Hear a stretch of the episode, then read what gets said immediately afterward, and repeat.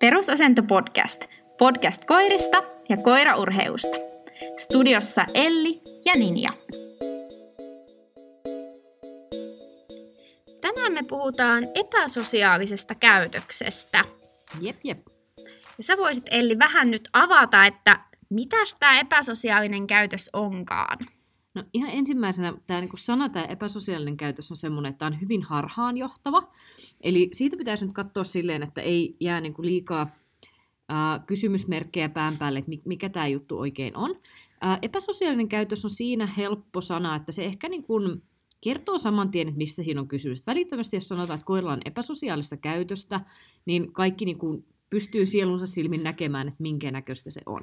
Mutta epäsosiaalisen käytöksen kanssa on se, että itse asiassa on aika harvinaista, että koira olisi niin kuin täysin epäsosiaalinen tai että siellä olisi niin kuin voimakasta aggressiota tai jotain muuta vastaavaa toisia koiria kohtaan, mikä on ehkä semmoinen mieleyhtymä, mikä ihmiselle tulee helposti, kun puhutaan epäsosiaalisuudesta. Ja sitten taas ne tilanteet, missä koirat niin kuin nä- näyttäytyy epäsosiaalisina tai että se käytös viittaisi siihen, niin itse asiassa aika usein sillä on enemmänkin ongelmia siinä, että se itse tilanne on koiralla jotenkin kiihdyttävä tai turhauttava, tai sitten, että se on vaan niin kuin vähän liian syvissä vesissä sosiaalisesti, mutta se ei tarkoita sitä, että se olisi epäsosiaalinen koira tai että se olisi välttämättä epäsosiaalisuudesta kumpuavaa käytöstä. Tyypillisenä näistä on tietysti se remmirähjääminen, että sitä näkyy ehkä kaikista eniten. Et vaikka sillä koiralla ei ihan oikeasti olisi niinku tuon taivaallista tekemistä toisten koirien kanssa siinä mielessä, että et sillä olisi jotain niitä vastaan, niin saattaa silti kehittää itsellensä tosi tosi komeen remmirähjäyskäytöksen. Ja tätä ei pidä sekoittaa siihen, että sillä koiralla olisi esimerkiksi aggressiivisuutta toisia koiria kohtaan. Et se voi olla ihan puhtaasti semmoinen kontekstisidonnainen käytösmalli. Ja sitten taas toinen, mitä voi, niin kuin aika tyypillisesti näkee, on se, että koirat ei vaan niin kuin tule toimeen keskenään. Mm-hmm. Ja tämä on semmoinen, että miksi pitäisi? Et ei, ei mun mielestä niin kuin koirien, mun mielestä on epäluonnollista, jos kaikki koirat tulee toistensa kanssa toimeen. Eli mulla on itsellä iät ja ajat ollut koireja, jotka niin kuin, ni, niillä on tiettyjä rajoitteita. Että tätä koiraa et vie toisten urosten kanssa, no tätä narttua et vie tietyn tyyppisten toisten narttujen kanssa tai jotain muuta vastaavaa. Et niillä on aina löytynyt joku koiratyyppi, jonka kanssa mä vaan niin kuin totean, että nämä, nämä natsaa niin huonosti keskenään, että ei mulla ole mitään intressiä edes kokeilla, miten ne, miten ne toimisi yhteen. Toi on ihan totta. Ja mulla on myös hyvin samanlainen ajatusmaailma. Koska eihän kaikki ihmisetkään tule kauhean hyvin keskenään toimeen, niin koirissa on ihan sama, että ei kaikki tykkää tota kaikista. Niin. Ja noi on siis sellaisia, että mä oon itsellä semmoinen niin pitkä historia just karjisten kanssa, josta löytyy koko skaala oikeastaan siihen, että miten ne on toisten koirien kanssa toimeen tulevia. Mm-hmm. Eli karjiksista niin, äh, muutamia koiria on, on tuntenut, jotka on niin kuin hyvin, hyvin voimakkaasti aggressiivisia toisille koirille. Et sit ei puhuta siitä, että no se rähisee hihnassa toisille koirille, vaan puhutaan sit sellaisesta, että jos se pääsee lipsahtamaan, niin se ottaa kiinni ja tapporavistaa. Ja kaikki tämä tapahtuu kuolemanhiljaisuudessa, ja se koira vaan niin kuin, se haluaa siis pistää kylmäksi toiset koirat. Et nä, näitä ei onneksi ole montaa, ja nykypäivänä hyvin vähän. Nyt, en, en mä nykykarjiksia, mä en tunne niin, niin hyvin, mutta nämä on, nämä on niin kuin tuolta vähän niin kuin aiemmalta ajanjaksolta, että näitä kokemuksia on ollut niistä. Äh, sitten on paljon just sellaista, että ne, niitä pitää osata niin kuin lähestyä tietyllä tavalla niitä koiria, että ne hyväksyy sen toisen koiran. Joo. On esimerkiksi tyypillisiä tilanteita, mitä on tullut niitä mun sosiaalisemmankin, sosiaalisemmasta päästä olevien karjisten kanssa, että ne on meinannut saada niinku ihan kunnon tappelun aikaiseksi sillä tavalla, että se toinen osapuoli on kuvitellut leikkivänsä. Joo. Et ne on vedellyt turpaan ää, tota, esimerkiksi semmoisia kultaisia noutajia, jotka on tullut ihan silleen, niin. että, että ne vaan niinku ryysää suoraan ja hyppää selkään, että nyt me leikitään. Et ei mitään semmoista, kuka sä oot ja haluut sä leikkiä mun kanssa, se on vaan silleen, vittu nyt leikitään. Joo. Ja saman tien siellä rupeaa nyrkit viuhumaan kariksen osalta, että ei, tää ei niinku käy. Ja toinen on se, että meillä oli sellainen yhteislenki joskus aikoja sitten, mulla oli Katla silloin vielä, Katla on niinku tosi pitkämielinen mm. niinku ka- kaikissa tilanteissa, mutta meillä oli siis tällainen tuokio, missä meillä oli Katla ää, sosiaalisesti hyvin ää, tarkka ja hienovaraisesti pelaava koira. Ja sitten oli nuori saksanpaimenkoira uros. Ja siis karjakoiran mielestä, Katlan mielestä ne tappeli. Ja Saksan paimenkoirauroksen mielestä ne leikki. Niinpä. Eli niillä oli niin erilainen se kieli, millä ne puhui, että ne ei vaan niin kuin mätsännyt yhtään keskenään. Eli nämä on just sellaisia, että monesti tuommoisessakin tilanteessa, jos mietitään vaikka tämmöistä tilannetta, että meillä on joku just tämmöinen karjis, joka on vaan niin kuin tarkka siitä, että et, et näin kuuluu toisten koirien kanssa kommunikoida. Ja sitten sinne tulee just semmoinen niin kuin pakkoleikittäjä, niin kuin noutaja, joka on vaan se, että jyy, vähänkö siistiä, niin mun mielestä näistä kahdesta tapauksesta niin huomattavasti enemmän epäsosiaalisesti käyttäytyy kultainen noutaja, joka ei osaa kommunikoida sen vastapelurin kanssa. Mm-hmm. Ja sitten usein se on just se niinku karhiksen tyyppinen koira, joka siinä kohtaa niinku heittää nyrkit pystyyn, joka sanotaan, että tämä on nyt se niinku epäsosiaalinen koira, vaikka se vaan antaa palautetta, että hei, ei mua saa lähestyä noin, että tämä ei käy. Että jos se olisi tullut rauhallisemmin, ja puhunut viisaammin sen, sen tota vastapelurin kanssa, tämä tää niinku pakkoleikittäjä, niin se olisi todennäköisesti tullutkin niinku ihan kiva, kiva niinku leikkituokio, mutta kun sitä lähestytään väärin sitä toista koiraa, niin siitä tulee vaan niinku turpaan veto. Ja mä pystyn täysin, mä pystyn täysin niinku samaistumaan tähän, tähän vastapuoleen, koska ihan siis sama juttu, että jos joku jo ennen niinku korona-aikaa, joku tulisi niin kuin, äh, lenkillä vastaan ja yhtäkkiä hyppää niin kuin, halaamaan ja yrittää suudella poskeen, niin totta hitossa mäkin vetäisin sitä turpaan. Et ihan saman asian mä näen, että niin kuin, koirillakin on oikeus siihen, että niitä lähestytään fiksusti ja oikein, ja ettei tule sitä semmoista niin kuin, äh, klikkiä siinä niiden niin kuin, erilaisten sosiaalisten toiminta- tai, niin kuin, toimintatapojen välillä. Kyllä. Eli tämä on niinku mun mielestä se, että niinku epäsosiaalinen käytös on vähän huono termi, vaan pitäisi niinku pystyä näkemään, että mistä se käytös on peräisin. Eli onko tämä nyt sitä, että se koira on vaan niinku oppinut vaikka kiihtymään ohitustilanteista, eli onko se tilannesidonnainen asia, vai onko se sitten ihan vaan semmoinen, että eri lailla toi, toistensa kanssa toimivat sosiaaliset niinku, äh, koiratyypit, niin jossain kohtaa kolahtaa, niin ihan eri asia siinä, että miten me puututaan siihen asiaan. Mä oon kerätty nyt tällainen viiden kohdan lista vinkkeistä epäsosiaaliseen käytökseen liittyen.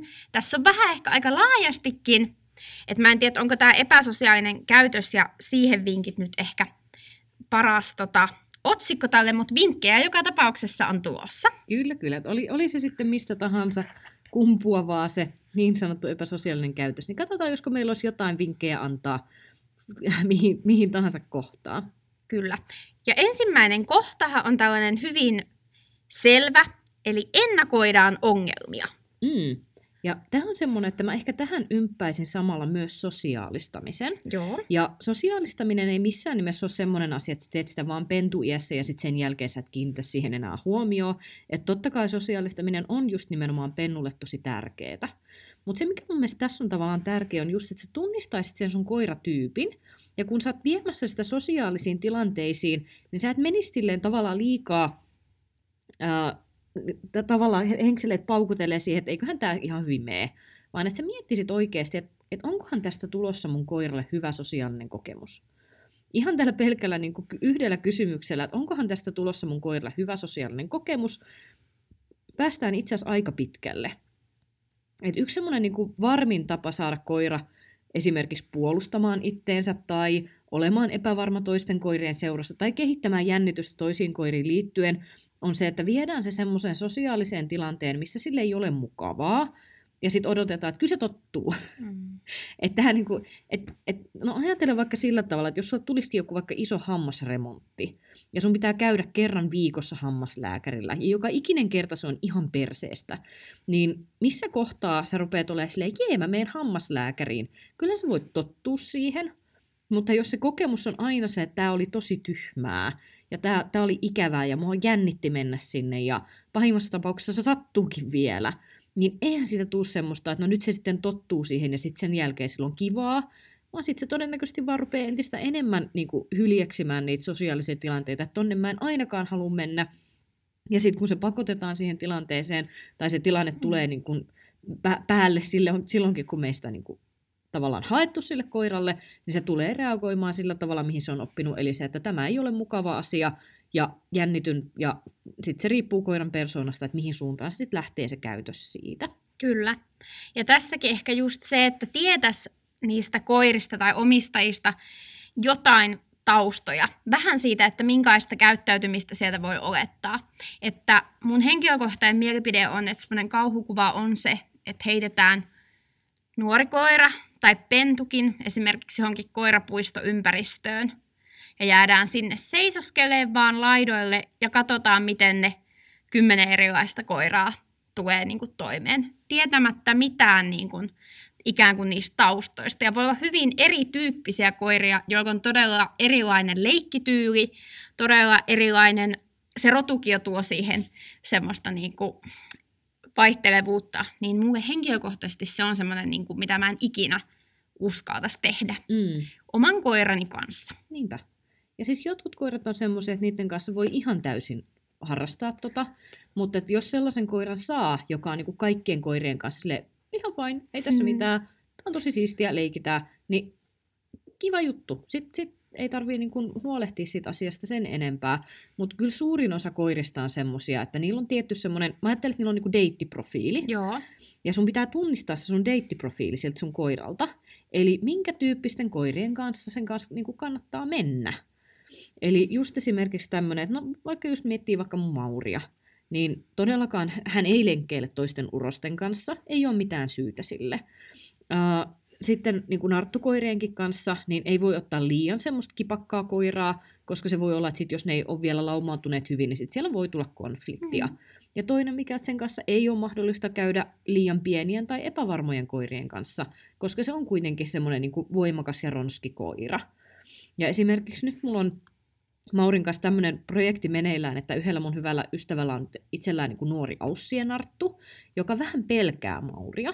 Ei sillä tavalla, että sillä olisi niin kuin, äh, se ei, se ei niin kuin juokse sitä karkuun tai mitään, mutta kun Mauri lähestyy sitä, niin se vähän heittäytyy, että se pikkasen mielistelee, vähän menee sille niin kuin, niin kuin suppuun. Mm-hmm. Ja esimerkiksi jo tämäkin on Maurille semmoinen, että se vähän provosoi sitä niin kuin olemaan vähän röyhkeästä kohtaan. Mikä tarkoittaa sitä, että nyt mä, niin kuin, mä ennakoin ongelmia, eli mä pidän huolen siitä, että tästä ei pääse kehittymään mitään, mistä ne koirat oppii vääriä asioita. Eli mm-hmm. se nuori aussienarttu ei saa oppia pelkäämään Mauria, ja Mauri ei saa oppia siihen, että se väistää, jos Mauri on röyhkeä, josta se saa aina vahvistuksen sille, mikä tarkoittaa sitä, että aina kun me ollaan just tämän koiran kanssa lenkillä, niin Maurilla on pallo suussa, koska sehän nyt ei voi ajatella mitään muuta kuin pallo suussa juoksemista, jos on pallo suussa yksinkertaisen koiran ilot. Eli ihan niin kuin tosi yksinkertaisia pieniä juttuja, millä pystyy vaan niin kuin pelaamaan sitä palettia. Että okei, mä näen, että tässä tilanteessa tapahtuu tällaisia asioita, joten nyt täytyy mm-hmm. ottaa huomioon se, että... Ja just se, että molemmille tulee semmoisia niin kuin oikeanlaisia kokemuksia siihen. Eli Mauri ei opi härkkimään sitä nuorta koiraa, vaikka se niin kuin tavallaan tulisi helposti esille. Ja sitten joka kerta, kun ollaan lenkkeilty sen koiran kanssa, niin se on aina reippaampi niin kuin ma- ma- Maurin suhteen, kun siinä ei pääse tulemaan sitä sä- säikä- säikäytän, säikähdän mm. niin kuin kaavaa. Ja sitten just tämä, että niin kun, kun sä tunnistat sen koiran deittiprofiilin, että sä tiedät, että tämän tyyppisen koiran kanssa ei kannata mennä ton tyyppisen koiran kanssa lenkille, niin silloin ne kokemukset, mitä tulee niistä sosiaalisista tilanteista, pysyy koko ajan niin kuin hyvin plussan puolella. Mm, kyllä. Ja kertue ehkä paras se deittiprofiili on sellainen Maurin tyyppinen uros, joka tavallaan on pikkasen isompi, mutta kuitenkin silleen, että ne leikki menee vielä niin kuin koonkin puolesta aika hyvin yksin. Niin semmoinen on niin kuin paras oikeastaan. Mm. Että varmaan niin kuin just, joka on paimenkoirat, ehkä noutajat on esimerkiksi, saattaa olla pikkasen liian innokkaita, että kun se on niin jotenkin sellainen, se, semmoinen täpäkkä sillä, ja se oman tila, tai oma tila on tosi tärkeä, niin se on vähän sellainen, mutta tota, en uskaa kauheana niin kuin, niin kuin vieraiden narttujen kanssa sitä viiä, että se on niin kuin, että pelkään vähän, että tulee niitä konflikteja.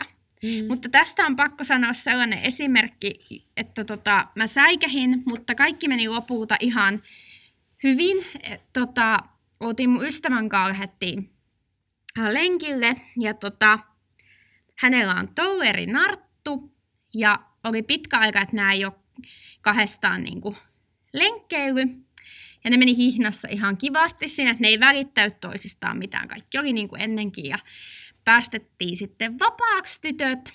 Ja tota, sehän meni sitten painiksi, en tiedä mitä siinä tapahtui, varmaan joku väärä tuulenvire tuli, koska ei niin kuin, ne ei siis mitään kohdannut toisiinsa. Tai, tai kohtasivat, mutta ei tullut mitään semmoista, että ne olisi vaikka niin kuin alkanut siinä lei, yrittää leikkiä tai mitään. Mutta siinä pikkasen otettiin painia ja kyllähän tota niin, vähän säikähettiin, tai mä olin ihan sillä, että miten tässä nyt tapahtuu ja näin. Mutta sitten se oli jännä niin kuin se loppu, kun siinä vähän kiljuttiin naismaisesti, naismaisesti että todella hyvin hoidettiin tämä tilanne. Mutta tota, sitten vaan käskettiin, että niiden piti mennä, niin kuin, että toiset, toinen on meidän takana ja toinen menee siellä eellä. Ja koko loppulenkki meni ihan täydellisesti. Ne koirat väisti koko ajan toisiaan ja ne niin kuin tajusi sen jutun. Mm. Niin se niin kuin jotenkin ja, oli hyvä. Joo, ja just silleen, että et ka- kaikki pienet konfliktit ei ole niin kuin aina pahasta. Joo. Et tekee myös hyvää se, että ne koirat tavallaan niin kuin opettaa toisiaan Kyllä. jonkun verran. Eli just esimerkiksi ne tekee rajanvetoja. Tästä on hyvä esimerkki Mauri ja mun siskon koira Karkki, Joo. joka on siis äh, Ritan puolisisko ja siis tämmöinen niin kuin karisnarttu. Mm. Mitähän se on, onko se jotain viisi ehkä, kuusi. Ja se on siis sellainen, että se on Maurin mielestä kiehtovin narttukoira maailmassa mm. ikinä. Ja Karkki vihaa Mauria ihan äärimmäisen paljon, mutta kun se on koira, joka ei ylireagoi. Eli siinä ei tule mitään semmoista, että siinä, niillä ei ole koskaan ollut mitään tappelua keskenään. Ainoa, mikä tästä on seurannut, on se, että Karkki on saanut ää, lempinimen, joka on Öga.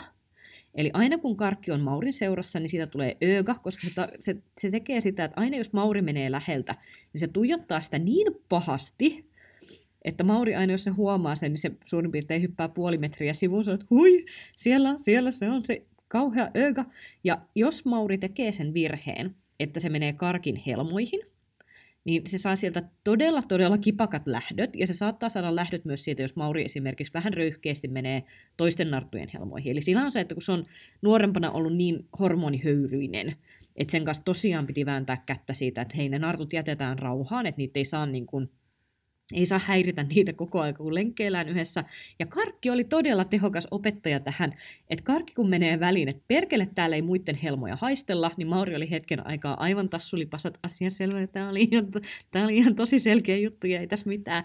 Eli se, että ei, ei niinku tarkoita sitä, että jos ne koirat niinku keskustelee keskenään joskus kipakammin, niin sekään ei aina tarkoita sitä, että tässä on nyt huonoja asioita tulossa. Et ihmiset tekee sen rajanvedon. Et kyllä kyllä niinku Karkillekin joskus sanotaan, että hei, nyt sä oot liian tiukka Maurille, nyt, nyt sä et saa ton enempää tehdä tota. Mutta se, että et ei se niinku tarkoita sitä, että kaiken pitää olla vain kukkasia ja sateenkaaria. Mm. Et joskus niitä tulee niitä ylilyöntejä ja sitten vähän räytään perkelettä perään sinne ja tilanne yleensä rauhoittuu aika pian. Ja sitten just sitä semmoista, että on koko aika itse tavallaan näppituntumalla siellä, että keskusteleeko nämä koirat nyt keskenään fiksusti vai pitääkö puuttua jonkun käytökseen ja kenen käytökseen puututaan. Ja se ei ole aina se, joka niin kuin tekee jonkun, että se rähähtää tai ärähtää tai tekee jotain muuta, mikä helposti niin kuin leimataan, että toi oli se koira, joka teki väärän käytöksen. Se voi hyvinkin olla, että se, joka provosoi sen käytöksen esiin, on se koira, jolla puututaan siihen, että hei, nyt sun olisi pitänyt uskoa tuota koiraa jo aiemmin, että se yritti kommunikoida sulle, että sä, sä oot vaikka liian röyhkeä. Eli tää on semmoinen, että mä, mä itse aina, niin kun on lauma, niin mä koitan itse aina olla siellä vähän silleen niin kuin kapelimestarina siinä, että tehkää vaan niin kuin hyväksi näette, mutta mä skannaan, että milloin ne koirat ei sosiaalisoi keskenään fiksusti, että milloin siihen tarvii puuttua. Esimerkiksi tämä on kauhean tyypillistä, että nuoret koirat saattaa kiusata vanhoja koiria, ja siinä niin kuin tilanteessa, että mitä nyt on niin kuin muita koira-ihmisiä seurannut, niin aika monesti ne ihmiset on vaan silleen, voi voi, kun se vanha koira nyt ei tajua pitää puolia. Mä oon, ei tarvii, kun mä pidän puolia sen mm. puolesta. Että jos vanha koira rähähtää sille kakaralle ja se kakara ei usko, niin mä menen vahvistaa se, että hei, sulle sanottiin nyt näin, että sun täytyy uskoa tämä, että sä et voi jatkaa tuota härkkimistä enää, kun sulle sanottiin, että, että koira ihan selkeästi kommunikoi sulle, että tämä ei käy. Jolloin sitten kun se saa sen vahvistuksen sieltä omistajalta, niin sen jälkeen se rupeaa niinku ymmärtää sitä, koska eihän, niinku nuoret koirathan on tosi mänttejä. Ne ei osaa lukea vielä niitä eleitä niistä, niiltä vanhoilta koirilta ja ne on vielä niinku kokemattomia siinä. Niin silleen, että jos hyvällä tavalla pystyy tavallaan tukemaan oikeita asioita laumakäytöksen sisällä, niin se yleensä auttaa siihen, että se, siitä tulee niin kuin konfliktiton siitä koirien käytöksestä, mutta niin, että ne kuitenkin pystyy kommunikoimaan niin kuin laajalla skaalalla keskenään, että ettei niiden tarvitse olla vaan silleen, että et en mä voi puuttua ton koiran käytökseen sen takia, että mulle on sanottu, että mä en saa puuttua mihinkään, koska se taas sitten aiheuttaa vaan niin kuin turhia paineita. Kyllä. Ja toikin on ehkä, niin kuin noi tilanteet on niin kuin meille omistajille varmasti niin kuin välillä psyykkisesti niin kuin tavallaan rankkoja, tai niin kuin, että sitä helposti ylireagoi vähän, koska säikähtää. Mm. Mutta pakko sanoa vielä tästä meidän yhteisestä lenkistä sitten, että sitten kun mulla oli siinä semmoinen kaveri, joka ei niin kuin tavallaan, sillä oli ihan niin kuin, fine, hei, nyt vaan mennään, ei tää ollut niin kuin paha. Niin sitten tavallaan, kun molemmat oli ihan rauhallisia, niin kaikki meni niin kuin hyvin. Mm. Eikä siinä ruvettu miettiä, että kumman koira, koira aloitti ja miten hän niinku, ei yhtään tälle. Et siinä niinku, se oli lopulta hyvä kokemus. Niinpä. Ja just semmoinen, että jos nyt joskus tulee jotain sähähtämisiä, niin mikä siinä? Mm, se, jos niitä tulee niinku useammin tai jos tuntuu, että se eskaloituu liikaa, niin sitten siinä ei taas ole onnistunut se ennakointi. Kyllä. Mutta tämä oli se niinku, numero yksi, joka pikkasen ehkä lähti sivuraiteille, mutta ennakoi ja tunnista se sun koiran tyyppi. Ja mieti, että ne sosiaaliset kokemukset on sille koiralle semmoisia, jotka on niinku positiivisia ja koiralle sopivia. No tässä jo puhuttiinkin vähän tästä tällaisesta reagoinnista, niin meidän toinen vinkki oli sitten, että älä tartuta sellaista hermoilua siihen sun omaan koiraan. Mm. Tämän mä sanoisin, tämän mä jotenkin omistaisin ää, remmirähjätapausten omistajille. Kyllä.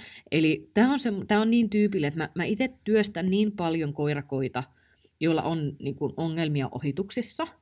Ja sanotaan, että siinä on niin kuin, ihan kourallinen ihmisiä, joiden kanssa ei tarvitse käydä läpi sitä asiaa, että laske hartiat ja hengitä. Mm.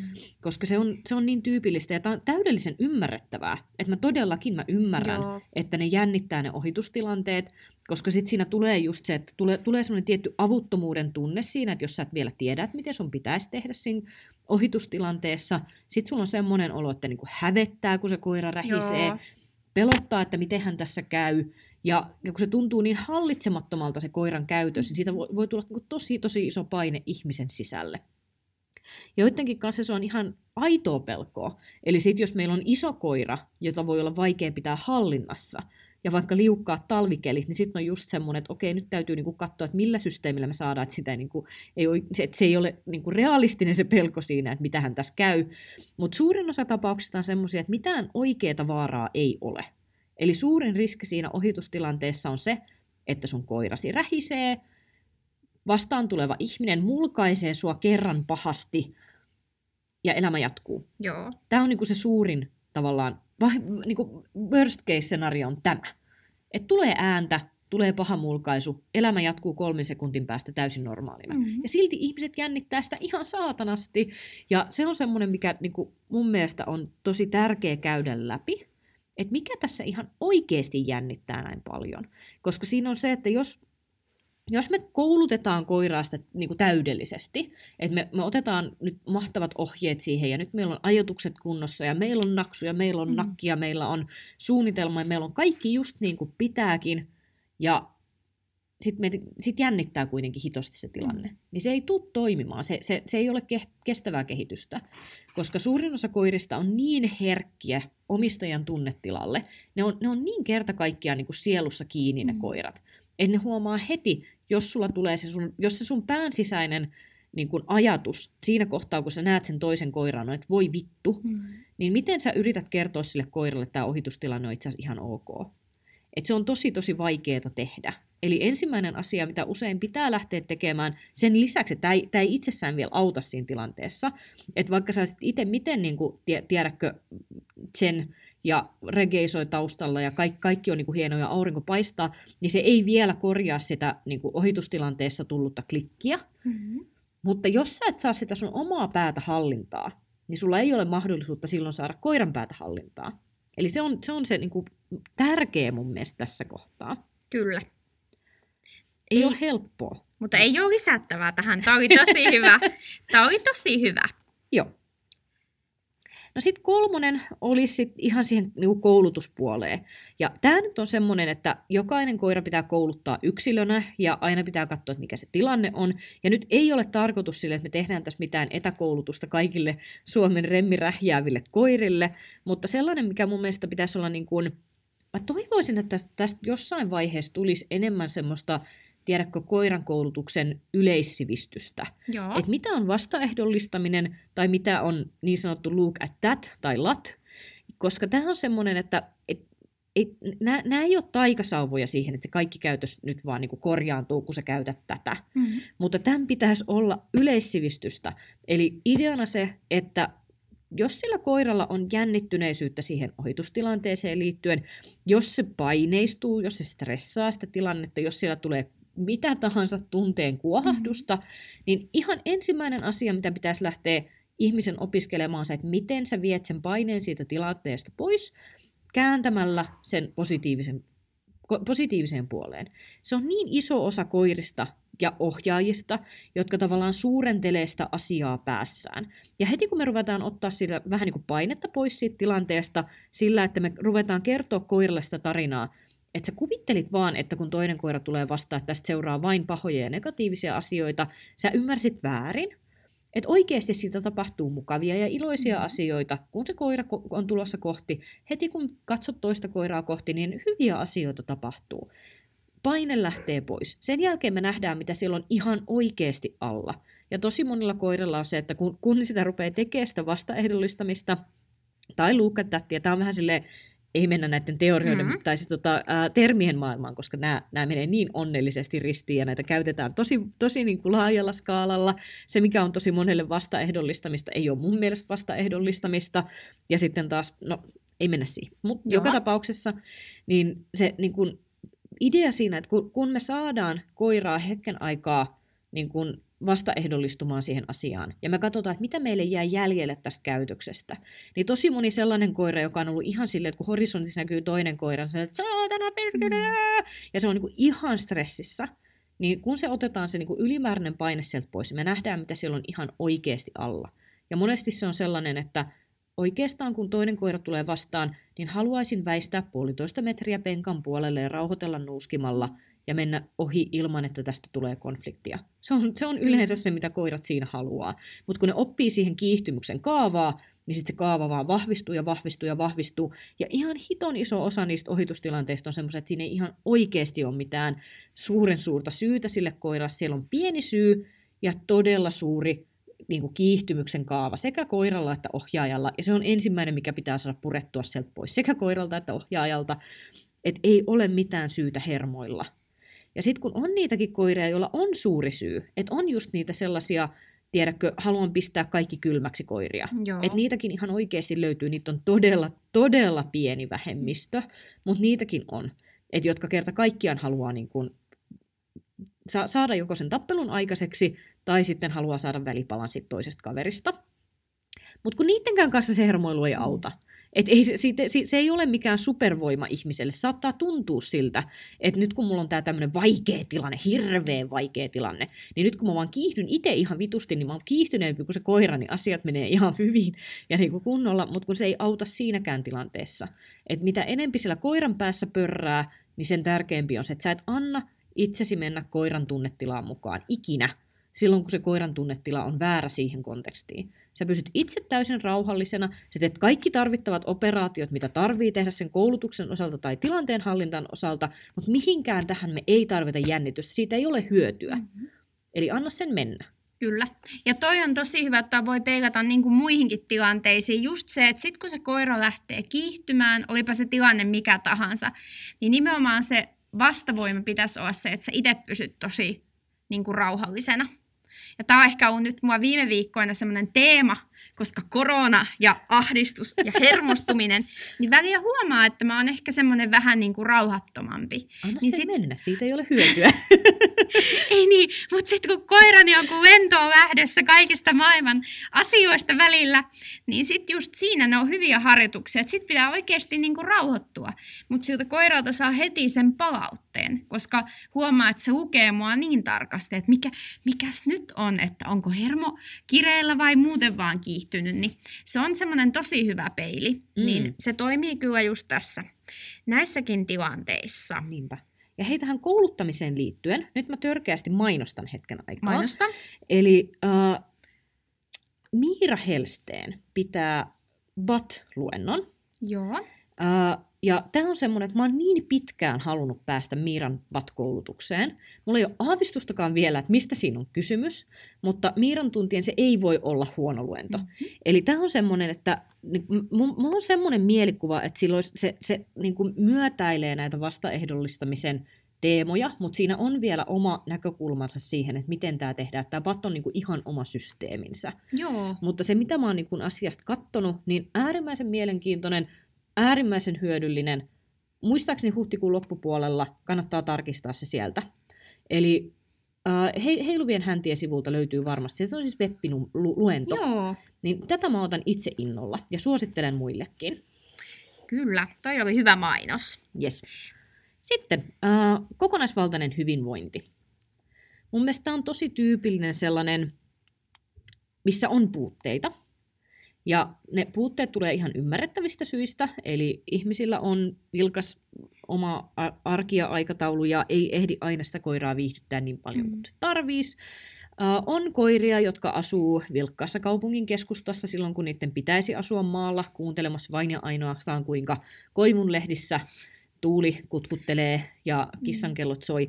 Mut kun se, et, et jos se koira ei niinku oikein kestä sitä sen ympäristöä, niin se tulee olemaan henkisesti solmussa aina. Mm. Ja silloin se täytyisi vaan jotenkin saada se koiran hyvinvointi paremmalle tolalle. Mm. Ja se tulee just siitä, että, että jos sillä koiralla on äh, ongelmia siinä, että sen käytös on kärkästä, ylireagoivaa, sillä on paljon stressiä tai sillä on niinku tiettyä hyökkäävyyttä ilman, ilman selkeitä syy-seuraussuhteita, niin monesti se ongelma on siellä koiran hyvinvoinnissa. Se voi olla, että se koira on kipeä. On todella, todella iso osa koirista, jotka on niin kuin korostetun aggressiivisia tai korostetun teräviä, niin ne on oikeasti vaan kipeitä. Ei siinä ole mitään sen ihmeellisempää. Tai sitten sitä, että silloin kun kerta kaikkiaan ne stressitasot huitelee niin pilvissä, että se ylireagoi ihan kaikkeen. Mm. Että siellä ei, siellä niin kuin kerta kaikkiaan se ei pysty prosessoimaan sen ympäristöä ja siinä olevia ärsykkeitä sillä tavalla, että se reagoisi niihin fiksusti ja harkitusti, vaan se on vaan just sitä, että kun on paha olla, niin minä pidän huolen, että kohtaan muillakin paha olla. Tämä toimii niin kuin samalla tavalla koirille. Että niistä vaan niin kuin kerta kaikkiaan tulee se niin kuin niiden huonoin puoli esille, kun, ni, kun ne ei ole balanssissa syystä tai toisesta. Ja siinäkin voi tulla just sellainen kauhea vyyhti siitä, että jos mietitään vaikka nyt sitä remmirähjäystä, niin voi olla, että vahingossa tavallaan omistajat kaventaa sitä koiran liikkumista ja sitä semmoista, että tavallaan yritetään pitää se koko ajan vaikka siinä hanskassa ja hermoillaan siellä ulkona, niin saattaa olla, että ne lenkit alkaa jäädä vaikka lyhyemmäksi, saattaa olla, että se koira ei saa tarpeeksi haisteluaikaa, että tavallaan se stressi tulee niinku niistäkin hetkistä, joiden pitäisi olla semmoisia stressiä ja sitä energiaa niin kuin purkavia. Niinpä. Niin se on ehkä niin kuin, että joskus voi olla, että se kokonaisuus just niin kuin se ei vaan niin kuin hahmotu. Hmm. Että mitä kaikkea se koira vaatii ja tarvii, että se, se voi hyvin. Tai että esimerkiksi sekin, että tulee elämään just niitä muutoksia, saatetaan muuttaa just vaikka vilkkaaseen kaupungin keskustaan tai sen tyyppistä, niin niin. niin. Nämä on sitten semmoisia asioita, joita kannattaa jonkun kanssa pohtia, jos ei ehkä itse kaikki tule välttämättä mieleen, että mikä siihen sitten vaikuttaakin. Sepä se. Että tota, nämä on haastavia. No sitten meidän viides ja viimeinen kohta on riittävän hyvä hallinta. Jep. Mun mielestä on vähän semmoinen, ei ole, ei ole häpeä, jos ei ole hallintaa. Se on semmoinen, että kukaan tähän maailmaan ei synny koiran kouluttajana, ja kaikilla ihmisillä ei ole intressiä opiskella sitä, että miten sä saat sen koiran kunnolla hallintaa, mutta silloin jos on se tilanne, että sulla ei ihan oikeasti ole hallintaa siihen koiraan, niin silloin sä saatana pidät sen hiinassa. Tämä on niin kuin yksinkertainen kaava, eli tämä on niin kuin Äh, selkein ennakoinnin tarve, mitä ikinä tulee. Mm-hmm. Eli jos se sun koirasi ei ole hanskassa, niin silloin se ei ole vapaana. Eli tämä on niin kun, et mikä, mikä monesti aiheuttaa vaan niitä niin kun konfliktitilanteita. Mm-hmm. Eli se, että jos se äh, koira pääsee niin kun liuhottelemaan silleen, että se ei ole hanskassa, ja sitten jos sieltä vielä löytyy sellaista käytöstä, mikä voisi niin kuin mennä tämän epäsosiaalisen käytöksen kategorian alle, että se lähtee vaikka huutelemaan toisille koirille mm. tai, tai lähtee niin kuin nyrkit pystyssä haastaa riitaa, niin silloin sun täytyisi vaan niin kuin katsoa se, että se, sitä hallintaa työstetään ja niin pitkään kuin siellä on niin kuin riskin mahdollisuus, aina nyt on riskin mahdollisuus, se on Joo. ehkä vähän huonosti sanottu, mutta sanotaan niin kuin, että suuri todennäköisyys sille, että siitä pääsee muodostumaan ongelmia, niin sun täytyy pystyä hallitsemaan sitä sit edes fyysisesti. Joo. Ja sitten just semmoinen niinku henkisen hallinnan rakentaminen, niin mun mielestä se on taas semmoinen elinikäinen projekti, missä kukaan ei ole koskaan täysin valmis.